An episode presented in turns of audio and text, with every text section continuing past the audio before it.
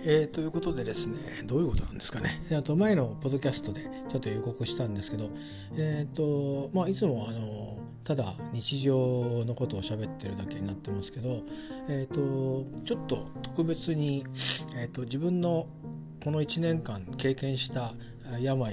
についてですね2つほどあるんですけど1つが IgA 腎症、えー、1つが顔面神経麻痺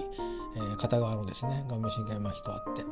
えー、どんな思いでどんなふうに、えー、向き合ってきたかということをですね、えー、まああの物心両面でお話をできればと思っています。今日は、えー、しばらくちょっと IgA 腎症の話を吹き込んでみようと、えー、思っております、えー、よろしかったらお付き合いください。えっ、ー、と1回目はそうですねあのどうやって IgA 腎症って診断されたかっていうところまで、えー、と、まあ、大きく最初に IgE 認証ってどんな病気でどんな治療するのっていうそんなぐらいの話をしてみたいと思います。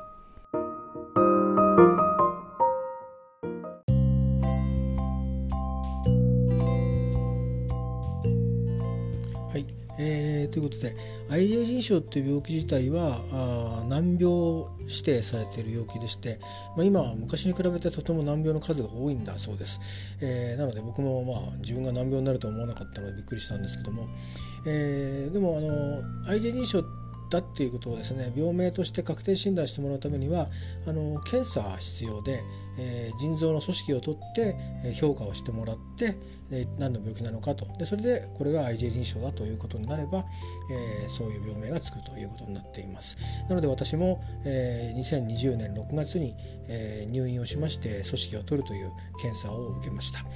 でまあその検査に至るところまで今日お話をしたいと思っておりますがまず IgD 認証ってどんな病気なのかっていうと、えー、まあ原因も治療法も確立されてないんですが、えー、大体こういうことだと IgA 腎症だっていうこととそれからおおよそこんな治療をすれば回復が見込める場合があるというのが分かってきているというような病です。でえっと主なあの所見としては、えー、血液検査で言えばクレアチニンが、えー、基準値を超えて EGFR という腎臓の、えー、機能を表す計算値になるそうですがあこれがあの基準値を大きく下がっていくと。それから、えーと、尿の検査で、えー、血尿ですね、えー、鮮血ですけどもあの反応がプラス以上2プラス3プラスこう出ていくと。それからタンパク尿、えー、これも同じですね、えー、プラスマイナス以上プラスプラスプラスといったような、えー、症状が出ている。でそれに加えて、えー、子宮体の組織を取りましてその子宮体の中に、えー、IgA っていう物質があるんですがそれの亜種が、えー、付着しているかそしてそれがその程度がその相手臨床の基準に達しているかどうかっていうのを、え評価医師たちが評価してくれて、えこの病気であるとかいや違う病気の可能性があるとか違う病気であるといったようなことで診断がつくという流れになっています。でアジア認証になりますと、えー、まあいろんな人によっていきなり投薬って場合もあるそうですがいろんな治療法があってあの違いがあるそうですけどもメジャーによく知られてるもので私も受けてるものですけども、えステロイドパルスという、え治療法があります。これは、えーと、ステロイドをですね文字通り、えー、高濃度のステロイドの点滴を、えー、3日受けて、え4日薬を飲んで3日点滴を受けて4日薬を飲んで3日点滴を受けて終えると。でその、まあ、受け方があの一気に受ける受け方もありますけど多くの場合は、えー、まあステロイド3回の点滴やって薬飲んで退院。でもう1回3回点滴打って薬飲んで退院。そして最後に、えー、点滴と、えいうものですね。点滴は通院という場合。で2回目の点滴もえー、通院でっていう人もいるみたいです。で私の場合はちょっとあの会社の休みとの関係で、えー、なかなか分けるということはあのちょっといろいろと支障があったので、まあ、相談したところ、えー、まあもともとはそういうふうなものだったらしいんですけどいっぺんに全部続けてやるという、えー、3回の点滴4回の投薬、えー、服薬3回の点滴4回の服薬3回の点滴と、まあ、トータルでこれ、えーと、17日になりますかね連続で、えー、17日間。でまああのえっ、と退院する朝まで点滴やったかな。でなので、えー、前の日までなんで18日間、えー、と入院を連続でそのステロイドパルスの入院をしました。でそれが終わると,、えーと、1日おきに、えー、ステロイドを朝昼飲むという、えー、のに移っていきます。そして最初はあの人によろしいですけどあの 3g 30mg か。1日 30mg 飲むというのを、えー、やって2ヶ月ごとに0.5ミリグラムか。ずつ減薬をしていって約1年の1年間1日おきのステロイドの服薬を続けていくということでまあだから1年と1か月ぐらいその入院と投薬治療を続けていくというのが、まあ、割とスタンダードな治療になってるみたいですただあの服薬になってからですね入院が終わって服薬になってからは個人差もあってあの経過が良好な場合はあの早くに減薬を進めていって、えー、終わったり途中で急激に終わらせるってことも、えーと、考え方としてはあのなしではないみたいです。で一応私の場合今どうなってるかっていうともう今服薬の治療に入ってまして原薬の2回目が、えー、終わ始まったところで、えー、最初 30mg でしたけど今は 20mg の服薬になってます。でこの後は15になって10になって5になってってことで、えー、まあ8ヶ月間ですね約、えー、たったら一旦服薬が終わると順調にあの、えー、基準値を下回る状態が続けばですねでその後は薬なしであの経過だけを見ていくと少し間隔を空けて経過を見ていくっていうことで、まあ、あの治療の効果が継続してるかとか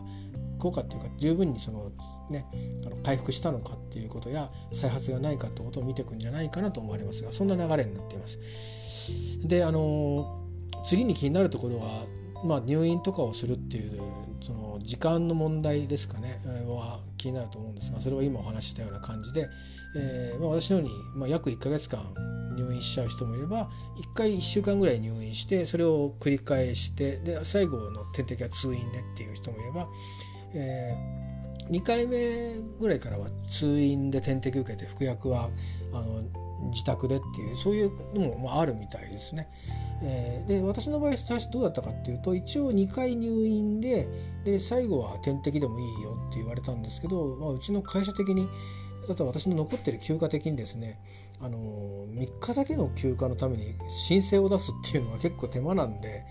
通院じゃなくて入院してくださいってことで3回入院ってことで最初話したんですけどまあ先生の方がまあそれだったらいっぺんにやりますかっていうことでそれももともとありみたいなんですね。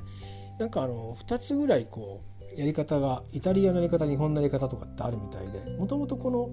ストレートパルスっていうもののやり方を作った人は日本の宮城県の先生らしいんですけど、まあ、でも今イタリアのやり方と日本のやり方とあるみたいなんですね。でそれのまたあのバリエーションもいくつかあるみたいで私の場合にはまあなんか一番最初の多分古いやり方あったと思うんですけどね。それで対応してもらったという感じです。で次に気になるのはお金がいくらぐらいかかるんですかってことなんですが、えーと、ステレートパルスの入院もそうですしそれから検査の入院、えー、ですね。でそれから実はあのちょっと今日は今喋らなかったんですけどストレーパースに入る前に、えーと、扁桃腺の摘出をする場合があります。でこれはあの必ずしも、えー、しない人もいるそうなんですが私の場合は扁桃腺がもともと大きくてでしましたね。なんで扁桃腺を取るのかと言いますとあの確定診断の時に、えー、IgA の、えー、腎臓へのその子宮体のつき方を見るんですけど、えー、実はその扁桃腺というところがですね IgA という物質を出して喉の免疫系をの物質を免疫系を司る IgA という物質を出しているということなんですが、えー、どういう原因でかわからないんですけどその IgA の亜種みたいなものを作り出しちゃうことがあるそうなんです。その IgA の亜種というのが腎臓の方に、えー、たまることがあってでそれが溜まっていくとその IJ 腎症というような状態になるということが知られているので、えー、まあついてしまったあのものを抑えていくっていうのはステロイドでできるんですけども抑えていく消していくっていう炎症を取り除いていくことはできるんだけども作られてるものを止めないことには意味がないのでということで扁桃腺を取ればその IgM をまあその生成される分がね扁桃腺から出る分が少なくはなるんだけどもその IgA の亜種ですかね、えー、それが出なくなるってことで、えー、まああの取るということに、えー、考え方が取られています。でステロイドパルスの場合は扁適っていうんですけど扁桃腺的指数を伴う場合が割と多くて私の場合も、えー、取るということになりました。で、えー、それが9月2020年9月にあってそして、えー、それが終わってからですね10月に入って、えー、少し間を置いてからステロイドパルスの入院をしてそれから服薬に移ったという過程を経ています。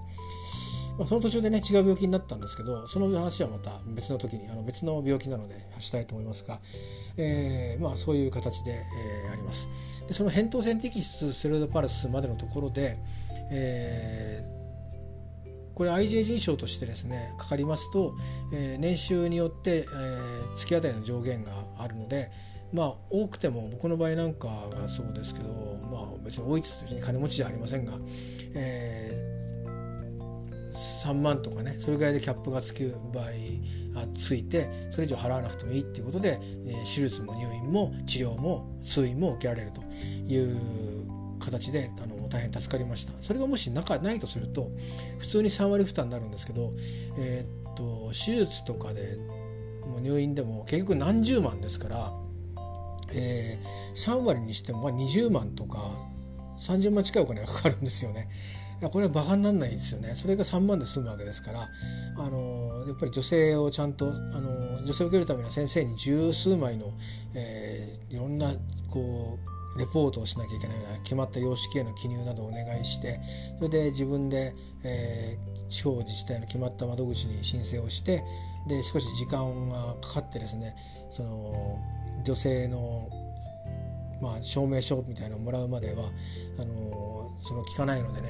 えー、いろんな日程との兼ね合いであの間に合うかなとかって心配になりましたけどなんとか間に合って、えー、その女性をフルに使うことができたの助かりましたけどそれがなかったら何十万かっていうお金がかかるわけですよね。でその女性を受けても入院してあの全部が保険適用にならないじゃないですか食事とかそれから入院に伴っていろいろ必要なものもかかるんですよねお金が。えー、例えばまああのパジャマのレンタルとかリネン類のレンタルとかね。あのもちろん家から持ってて洗濯しますっていうのはいいかもしれないけどなかなか慣れないところでそのとこまで気は使えないし決まった時間にいろんなあのバイタルのチェックもあるんであんまりそんなにあの好きなようには動けないですね。それから集団生活であの限られた数の洗濯機しかなかったりする時にこんな思い通りにあのできないのでやっぱりそういうものもかかりますしそれからずっと寝てるだけの入院生活になりますからね。あのそのための多少の娯楽のための、えー、費用とかもかかったりとかしますし、えー、まあ卑近な話をすればテレビのねあのイヤホンちょっとコード長いやつを買うとか、まあ、安いって言ってもちりつもでね結構お金かかりますしそれから、まあ、病院によると思うんですけど病院の中で飲むあの飲料なんかはあの毎日自分であの病院の中に入ってるコンビニに買いに行ったりとかまあ、食べ物は自由に買えないんで買わないんですけど、まあ、そういう飲み物なんかは買いに行ったりすると、まあ、1日何百円でかかるわけだからあの結構かさばるんですよね入院中ずっと、えー、買ってたりすると。まあ、そういうことで、えーまあ、あとはそれから着替えなんかを何十人、ね、20日ぐらい入院するとなれば着替えも多少買っとかないといけないし買い直したりすると、まあ、それなりに何万とお金もかかるんですよね意外とね。パジャマ着てるんだけど下着だけでも結構ね、あの安いもの買えばいいってもんじゃないじゃないですか。一日ずっと着っぱなしになるしお風呂だってあの何日かにいっぺんになりますから、えー、やっぱり快適な暮らしをしたいんで新しく快適なあの下着を買ったりするとでお金もかかるし。だから、あの女性で助かったんですけどやっぱりお金はかかるものがかかってその分あの民間の保険ですね。入院の保険をあの給付を受けてまあなんとかトントンかかった分だけは戻ってきたかなっていうのは感じでしたけどでもお金のやりくりは結構大変なんですよね。そのあの自己負担する分っていうのは後で請求が来るんですけどでそれに合うように保険の給付が間に合えばあの助かるギリギリまあ、ギリギリ間に合って助かったりちょっと1ヶ月遅れたりしてあの給料や貯蓄から持ち出したりとかあで貯蓄も、ね、薄くなってきてるちょうど時期だったので私の場合はもろもろあって隠れ家で一人暮らしをしてる時にそういう治療を受けなきゃいけなかったのでもうお金があんまりなくてですね正直。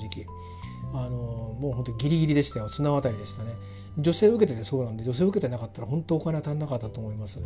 なので、えー、そういう心配もあるんですけど、まあ、きちっとあの入院のいろいろスケジュールとそれから女性の証明書をちゃんと手に入れるところまでを計算した上でスケジュールすればあのお金の心配は少し軽減はされると思います。えー、なのでまあ健康なうちにですねあのあの民間の保険は1個入っておかれることをお勧めしたいと思います。何かとお金がかかるもんですね。えー、で、まあ、そういう全体感はそんなお話です。で、えー最初の取っかかりですよねどうして IJ 人症っていうふうに、えー、気づいたかもしれないとなったんですかっていうところなんですけど、えー、2019年の10月の終わりに脳ドックを受けましてで脳ドック自体はまあ OK だったんですけどもそれから血液検査も異常なく尿検査も異常所見はなく終わったんですけど眺めてたら尿検査のところでタンパクと血尿っていうのですかねそれがプラ2プラスとかプラスとか出てたんですよ。でこれおかしいなと思ってでまあ思い起こしてみればこの23年会社の健康診断で尿検査プラスマイナスが出てたんですねタンパクとか血尿が。プラスは出たことはなかったんですけどそれでまあそういうふうな値が出たのでで、まあ、ちょうど家庭環境のことでいろいろあってストレスもぐんとかかってる時だったんで何か影響してんのかなとか思いながら、まあ、たまたま循環器の内科にかかりつけがいたので先生に専門じゃないんでしょうけどもまあ先生だから内科だからね分かるかなと思ってこれはこのままほっといてもいいもんでしょうかって見た見せたんですね。そしたら一応調べてみようかって話になって11月から2019年11月から、えー、2020年の3月にかけて、えー、何度か血液検査尿検査をしてもらいましてでそれを見ていく中で最後3月に入ってからですかね先生がちょっとこう顔色を変えてうん、ちょっともう一回検査しましょうと。でそれで値が悪ければ大学病院に紹介するんで腎臓内科にすぐかかってくださいと。急いだ方がいいって言われてはあとびっくりしてですね。3月3日ぐらいだったと思うんですけどでどどういうことですかって言ったらあの何を疑ってるんですか先生って言ったらあの、えー、IgA 腎症か急性子宮体腎炎って言ってました。子宮体っていうのがあってそれがあの、まあ、尿をろ過する組織なんですけどそれができなくなると、えー、行き着くところは人工透析ということになるそうで。まあ、あのそこで初めて自分の身に起きたことを、まあ、はっきりと自覚したんですね。あのあ俺は腎臓を悪くしていてこのまま放っておくと近い将来に人工透析を受ける必要が出てくるんだと。でそうなると多分今の仕事は続けられなくなるしで今こんな中途半端な状況だけどそういうハンデを背負ってもしかしたらですよ、えーまあ、もう答えは出てしまってますけど当時は当時は答え出てなかったので元に戻ったにしても家族にも負担にもなるし自分一人もし一人ぼっちの生活になるにしても非常にこうハンデを抱えた状態でそれがしていくんだなと思って結構あのガクッとした思いがあります。ですけども仕方ないんでね検査を受けましてでやっぱり大学病院行ってくださいと紹介状書くからということになって、えー、4月の頭にですね、あのー、病院に行ったのかな。でしばらくは検査をもう一回ねあの大学病院でもしましょうということで血液検査とかをして今大体一応腎臓はどれ程度悪いのかっていうグレード付けをしてもらいました。でえっ、とまあ軽症っていうわけではなかったですね。あのまああのいわゆるその健康診断を受けて少し値が悪いですぐらいのレベルから最高にあの悪いですっていうところまでそれをどこにいますかってやるんで当然まあお医者さんが腎臓内科行った方がいいって言ったぐらいですからよくはないだろうなと思ったんですけど、えー、と私の場合 3A っていうグレードだったと思いますね。まあ、いろいろその、まあ、なんていうかなあのパネルクイズみたいになってて あのどこの要素が強いから 3A とかっていうのは人によって個人差があるんですけどえーと、僕の場合は腎機能が弱っ EGFR の値が、えー、基準値をちょっと超えて低くなってるっていうのと、えー、それとタンパク尿だったか血尿だったか何かの値がちょっと高かったからかなんですよね。人によるとその腎臓の EGFR はすごく低いけど他の値があの良くて 3A っていう場合もあるんでその 3A だからどうっていうことではのそれは個々に見ていかないとわからないんですよね治療とかあのどういう状態なのかっていうのは。だけど一応まあ一応グレードして 3A ということででじゃあ、うん、もうこの状態で2ヶ月以上経過してるっていうことはあのまあ腎臓のねあの慢性腎炎であるというは言えるので、えー、まずはそういう病名になりますと。であの IgD 症かどうかっていうことについて検査するかどうかもう少し検査してみましょうってことで、まあ、そのクリニックから紹介があった状況が再現するかどうかってところをどう見てたようです。えー、それでどれぐらいかなうん1ヶ月ぐらいですかね、えー、かけて検査をして5月の頭に、えー、まあ結局なかなかそのえー、っとですね何かの値が再現しなかったんですよね。え、で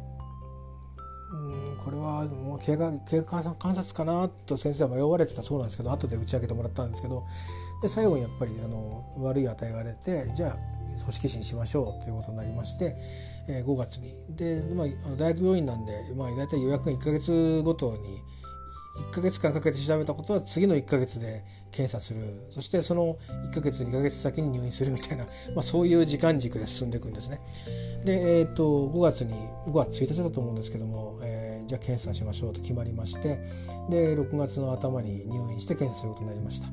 で入院する時に何するかって説明を受けたりして、まあ、要は背中にですねあの入院の入院手術室に入ったりしないんですけど病棟の、え処置室みたいなところでうわあの仰向けないうつ伏せになってで部分麻酔をかけて、えー、なんかピストルみたいなもんでバシンバシンとやってですね組織を取るらしいんですよ。あのまあ、穴をぐっとこう腎臓の中に入れ込んででそれでバシンとやって子宮体の組織を取っていくと。でそれを何回かやって終わるというものなんですけど、まあ、それやった後はあの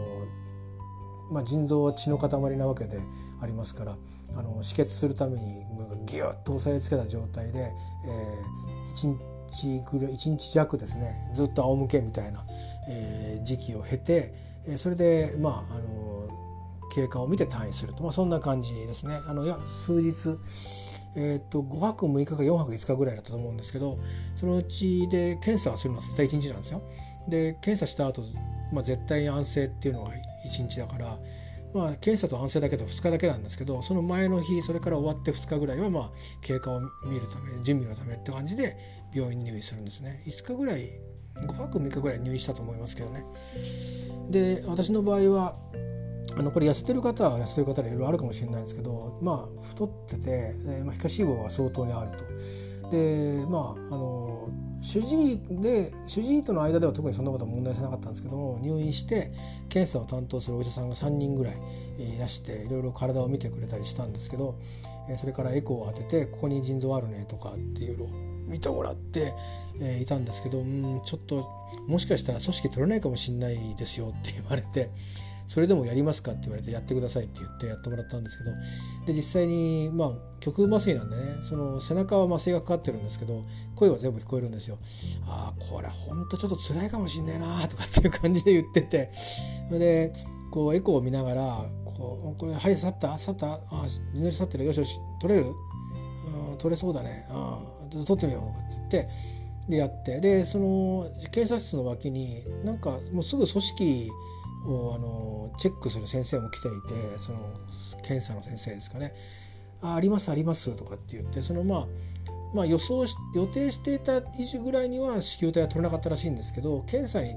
はあのできる数はなんとかギリギリ取れたということでそれで一応まあ、うん、終わったんですよね。それでまあその結果をが出るのに、えー、1ヶ月ぐらい要するんで7月の頭まで僕は回すことになったんですけども、えー、まあそれで結果的には7月の頭に、えー、IgA 腎症ですと、えー、いうことでね、えー、そういう評価になりましたと、えー、なので治療はこういう治療になりますけどどうしますか？やりますか？やりませんか？って話になって。、まあ、進んでいくわけですね。であの一つここでお話ししておきたいのは、えー、っと一番辛いのがですね検査よりも、えー、検査の前にあの検査中麻酔しますよね。でその後絶対安静になるんで動けないので、えー、まあ食事途中から取んなくなったりするからあれなんですけど、まあ、尿は、うんと、出るんですよで出ることも大事なことなんですけどあのトイレに立てないので、えー、尿に管を入れます。えー、でこれがあのまあ出産の経験のある女性なんかすると何をアマチュアこと言ってるんだっていうふうに言われちゃうんですけどもあの男の場合ねその尿道にこう管を刺すわけなんですけどそれが痛いんですよ。麻酔なしで刺すんですけどいつ刺すかというと検査の初めに刺すんですね。これが痛くて。何が痛いってそれが痛かったですね、えー、それがねえー、っと検査の前に病室刺すのかなでセットして病室にあ病室検査室に入っていくという感じでで、えー、まあ抜く時は入れる時ほど痛くないんですけどそれとあと検査終わってえーと、背中に重しをギューッとつけた状態で寝たまんまになるんですけどこれで腰が痛くなっちゃうんですよね。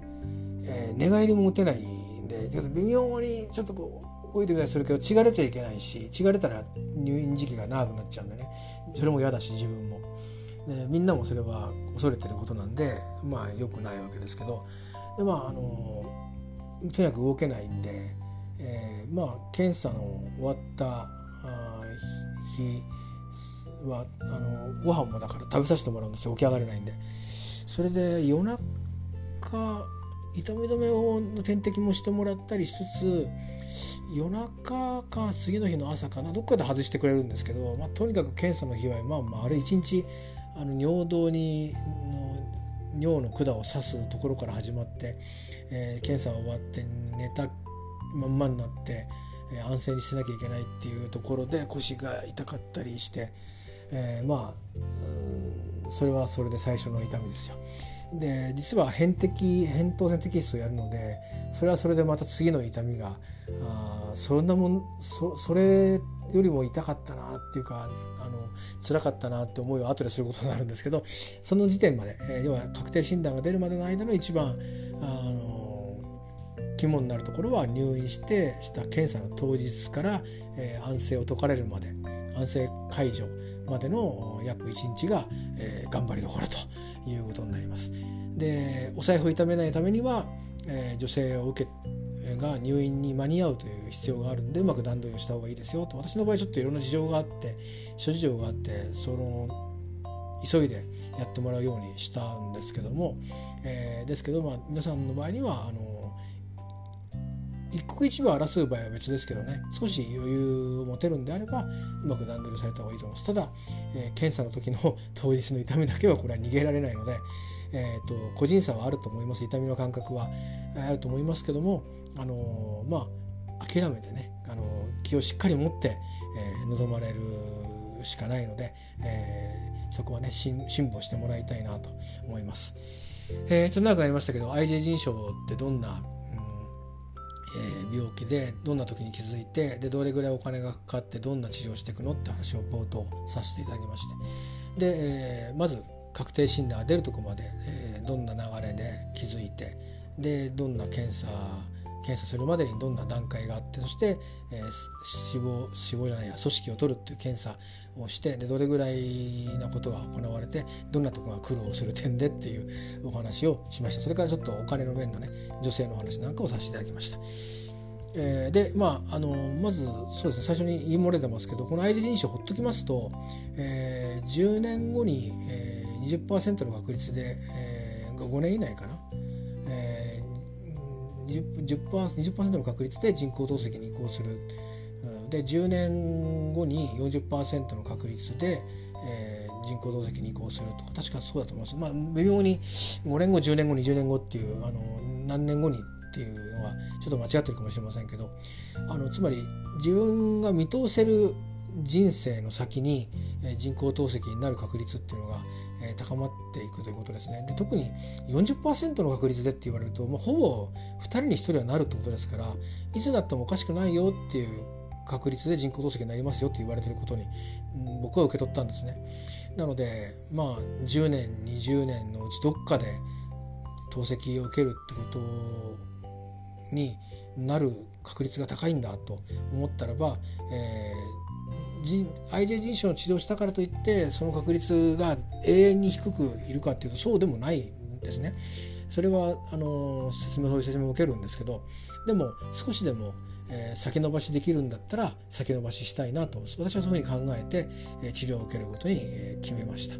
まあ、でそれも覚悟した上で検査を受けることも決めました。